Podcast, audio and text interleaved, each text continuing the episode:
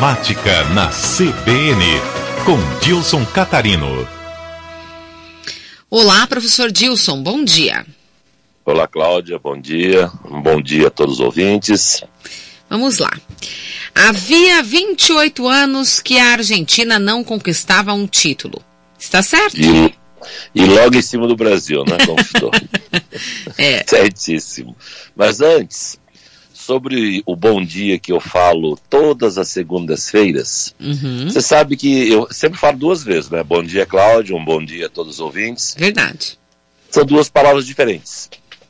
Hum. O primeiro bom dia, quando você começa a conversar comigo, eu falo, bom dia, Cláudia. Isso. Esse bom dia funciona como interjeição, é o que nós chamamos de locução interjeitiva. É como um oi, olá.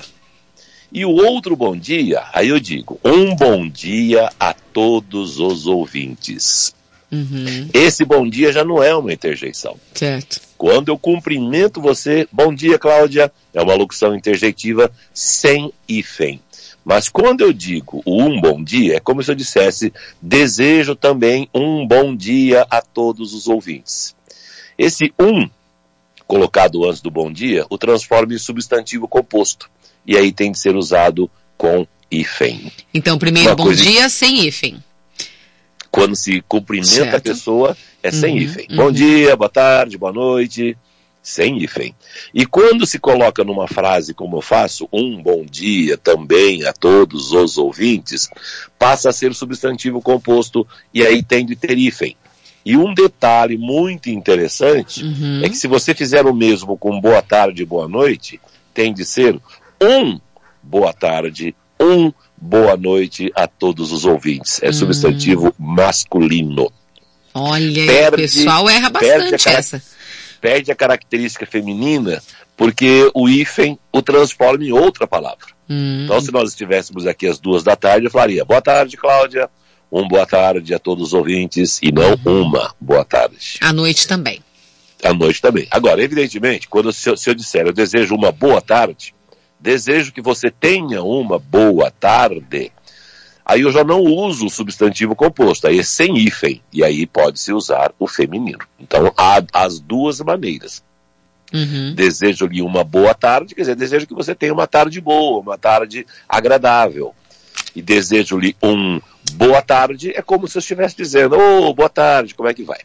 Perfeito? Certo. Certo. Tá, então vamos à Argentina agora. Ótimo. Ah, então tá bom, Va- vamos lá. Mas foi ótimo. Agora os nossos ouvintes, eu inclusive, né, todos nós fica, ficamos aí já sabendo e não, não vamos errar mais. Beleza. Então, seguinte, vamos supor uma, um- um- vamos supor uma, uma ação. Você quer conversar com uma pessoa faz tempo já. Tá? Uhum. Há muito tempo você quer conversar com essa pessoa.